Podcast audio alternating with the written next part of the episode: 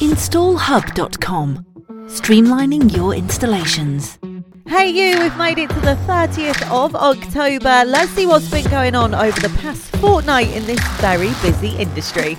Starting with the news that VW plans to cut around 2,000 jobs whilst delaying their already delayed new software due to be used in the upcoming Porsche and Audi EVs. According to German news outlet Manager magazine, the board of directors approved the plan at a meeting this week. As reported, the job cuts at the software unit are expected to start next year, extending into the end of 2025, citing VW Group's lead managers. Volkswagen's new 1.2 software was set to debut in the new Porsche Macan EV and the Audi Q6 e-tron. It's being delayed by 16 to 18 weeks. Meanwhile, the full-scale 2.0 platform is being completely redeveloped. The next gen platform, expected to roll out in 2025, is promised to greatly enhance efficiency by unifying software stacks. Great news for EV owners. A new driving law change has come at a very crucial point for electric car owners dealing with all of the challenges. The new rules will benefit electric car owners with easier and more reliable public charging after being approved by MPs on October the 24th. It will ensure that prices across charge points are transparent and easy to compare, as well as having contactless payment capabilities. A common complaint from drivers is that they need a number of apps to pay when using a range of chargers with different operators. It is hoped that the new laws will make it easier for Britons to easily find their nearest available charger by requiring charge point operators to open their data to drivers and EV map providers. The data will also show drivers the charging speeds and let them check whether charges are available, but more importantly, working. Some more good news BP has boosted its EV charging network with a $100 million order of Tesla ultra fast chargers. Agreements form part of BP's plans to invest up to 1 billion in EV charging across the US by 2030. BP Pulse's BP's EV charging business has already installed more than 27,000 charge points and aims to roll out more than 100,000 globally by 2030. As early as 2024, Tesla chargers will be installed across the BP Pulse network, including at key BP, Amoco, and AMPM and Thornton's branded sites, travel centres of American locations, and at BP Pulse's large scale giant hub charging sites near airports and in major metropolitan areas across the US. Even more good charging news comes in threes, doesn't it? But this time it's here in the UK. Dudley Council is to install 37 new on street electric vehicle charging points across the borough starting later this year. The authority consulted on 53 proposed electric charge point locations in November last year, and 37 sites which had majority support have been chosen to host charge points. The metre high posts have been designed to sit at the edge of the footway for residents who do not have access to off street parking. Council Chief says the 420k scheme, which was funded through the OZEV grant and the charge point operator contribution, aims to introduce charge points to help people who wish to own an electric vehicle but don't have their own drive or access to off street charging facilities. Also, this month in Britain, car makers have delivered the best September since 2020, but action is needed to protect EV exports. UK car manufacturing grew by 39.8% in September. That's the strongest month of growth in 2023, with 88,230 units leaving British factories. Rise in production was driven by 32.2% export uplifts, with almost 6 in 10 going to the EU, while deliveries for the UK market surged by 65.9%. Electrified vehicle output has rose by 41.5%, but urgent action is needed to ensure the UK and EU trade remains competitive for 2024. Output increases for both domestic and export markets, with production for the UK up 65.9% to 23,503 units and overseas shipments rising by 32.2% to 64,727 units. Notable growth was delivered in major markets. The US is up 19.8% to 6,591 units. China is up 28.2% to 4,776 units, and Turkey is up the most with 212% to 4,162 units. However, the EU continues to be Britain's leading trade partner by some distance, with 37,563 UK built cars shipped to the bloc in the month. That's up 46.1% on last September and representing 58% of the sector's overseas trade. In other news this week, Ford has cut its EV investments after losing 36,000 on every EV sold in Q3. After posting the 1.3 billion loss, Ford's Model E EV unit said it would cut Mustang Mach-E production and delay a battery plant. Ford's Motor Company's third quarter earning revealed rising EV losses caused mainly by slowing demand and the EV price war initiated by Tesla at the start of the year. Ford managed to sell 20,962 electric vehicles in quarter three, beating General Motors by a slight margin, thanks largely to the increased Mustang Mach E production.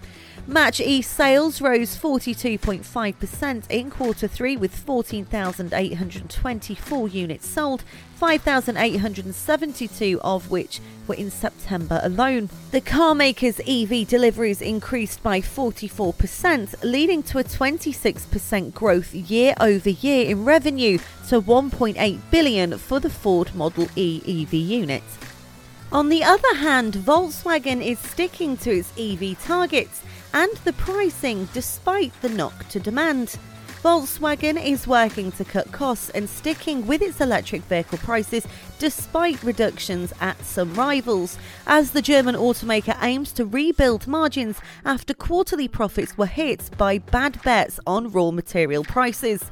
A program targeting 10 billion euros or 10.6 billion US dollars in savings at its main passenger cars brand is delayed, but some measures have already been implemented. Chief Financial Officer Arno Androvitz said on Thursday, confirming in a Reuters report all of the above. But it's not just Ford and Volkswagen who are reporting on the EV changes. Mercedes has said that the brutal EV market will pressure car sales margins. Mercedes Benz said a brutal electric vehicle market of heavy price cuts and supply chain issues meant it would likely hit the lower end of its 12 to 14% adjustment return on sales forecast for the car division as third quarter earnings fell. The luxury car maker said it remained committed to its EV targets but could bolster earnings with better returns from its combustion engine portfolio if margins on EVs remained lower than previously assumed. A little more light-hearted now. Council officials have been left red-faced after an electric car driver noticed a blunder on one of the authority's parking signs. Whilst on a walk through Eaton Park earlier this week, John Fielding was confused to find a weight restriction had been placed on one of the car parks by the City Council. A sign put up at the site closest to Colman Road prohibited any vehicles over 1,524 kilograms, which is 1.5 tonnes, essentially banning the majority of electric cars.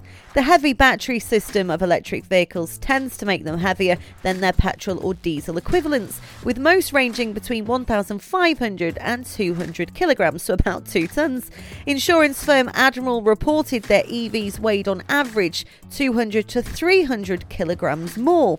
But when asked by this newspaper, a spokesperson for Norwich City Council admitted the signs were a mistake. Following our relatively recent decisions to introduce charges at Eaton Park to bring in money to help pay for essential council services, it was always our plan to review its progress, they said. On now to solar news over the past fortnight. Wharfedale Hospital's solar panel car park canopy could save the trust £75,000. More than 600 solar panels have been installed on a new car park canopy at the West Yorkshire Hospital. Leeds Technical Hospital, the NHS Trust, said that the £1.1 million project at Otley's Wharfedale Hospital could save up to £75,000 each year, as well as cutting carbon emissions. According to the Trust, the panels will reduce its demand for power from the national grid by about 15%. It said the scheme would help towards the NHS plans to reach net zero by 2040. Now, this is cool. A new solar powered bus screen has been fitted in Milton Keynes. The bus shelter in Milton Keynes has now got a brand new solar powered screen. The bus shelter on Eagle Farm is often used by people working at Magna Park. The new solar powered bus screen will be cheaper to run due to no mains supply being needed. So we've covered what's going on down here on Earth, but what's going on above us? Well, a giant solar space farm could be orbiting Earth by 2035. The solar space farm designed to orbit above the Earth could be operational very soon. Technology firm Space Solar, based in Oxfordshire here in the UK, said the project could contribute to Britain's energy supply in the future. The two kilometre long farm of solar panels would send energy to receivers on Earth much in the same way as mobile phone signals. In space, the sun's beams are around 10 times stronger than on Earth and can be captured 24 hours a day rather than just during daylight hours. Last October, the European Space Agency unveiled its plan for a solar farm that would float 360,000 kilometres above the Earth. Such a project would ensure that Europe becomes a key player and potentially a leader in the international race towards scalable clean energy solutions for mitigating climate change. In other solar news, Cardiff Airport's hotel solar panels are a danger to aircrafts, according to councils. A hotel next to Cardiff Airport has been ordered to remove its solar panels after safety concerns were raised. The Holiday Inn Express Cardiff Airport in Rhoose had installed the panels without planning permission. Vale Glamorgan Council issued an enforcement notice after concerns they could impact on the safety of flights operating next door. The hotel appealed against the decision and has submitted a planning application. A council spokesperson said the council became aware that the solar panels had been added to the south facing roof slopes of the hotel. Solar panels usually don't require planning permission, but as the hotel is located within 1.8 miles of the airport, an application should have been made. Speaking at a Vale of Glamorgan Council Planning Committee meeting on Thursday, the 26th of October, Neil Thomas said, It is an important one, really. It seems minor, but it is important because of aircraft safety. In other council news, Worcester City Council is to spend 521,000 installing the panels on the roof of St Martin's Gate car park in City Walls Road. Joint Council leader Marjory Bishop said the move would increase the amount of energy produced by nearly 450%. It would mean up to 38 spaces would be lost from the 700 space car park, but the council said the resulting loss of income would be minimal as the car park was only ever full in the run up to Christmas. Councillors earlier agreed to set aside £710,250 for the work and also for the panels at Perdiswell Leisure Centre. Now, whilst one council's trying to remove solar panels, another council's trying to sell them. A council that is effectively bankrupt says it hopes to recoup about £1 billion by selling off its investments. Thurrock Council was left with debts of around 1.5 billion following a series of failed investments in solar farms. On Wednesday night, the council met to discuss its plans to sell off investments and assets. Council leader Andrew Jefferies said there's a big programme of selling off the previous investments and they are going through as we speak. As well as selling off investments, which includes interest in solar farms, the council is looking to sell off various plots of land that it owns around Thurrock. It's also increased council tax by 9.99% earlier this year. We are hoping that they should be returning to the council in the region of 1 billion, which will significantly pay off a large proportion of debt, Mr. Jefferies, a conservative, said. Now, what's going on in the green tech world? Well, Europe's green tech startups face uphill battles accessing financing and public procurements. It's very difficult for companies to justify investing in Europe relative to the US, said Esther Baiget, who is CEO of the Danish biotech Novozymes, speaking at the annual EU Industry Days conference in Malaga last week. Bagner pointed to the more movable labour market in the US and to regulations which accelerated the implementation of new technologies, making it easier to raise funds as the return of investment is faster. The subsidies provided by the Inflation Reduction Act are another factor drawing companies across the Atlantic. It is not only about more money, but simplicity and speed in deployment said Elena Bou, who is co founder of the EU supported innovation network InnoEnergy, contrasting the EU's slow deployments with the efficiency of the IRA in one year, has been able to implement 110 billion in clean tech investments. In Europe, it takes a lot more time. In more positive news, BP Ventures is to put 90% of its investments into green tech, says its bosses. We've refreshened our investment strategy this year and we're looking to significantly step up our activity in support of delivering upon BP's strategy, said BP venture boss Gareth Burns. Investing in startups is a great way of giving us insight into what some of the future disruptive opportunities may be.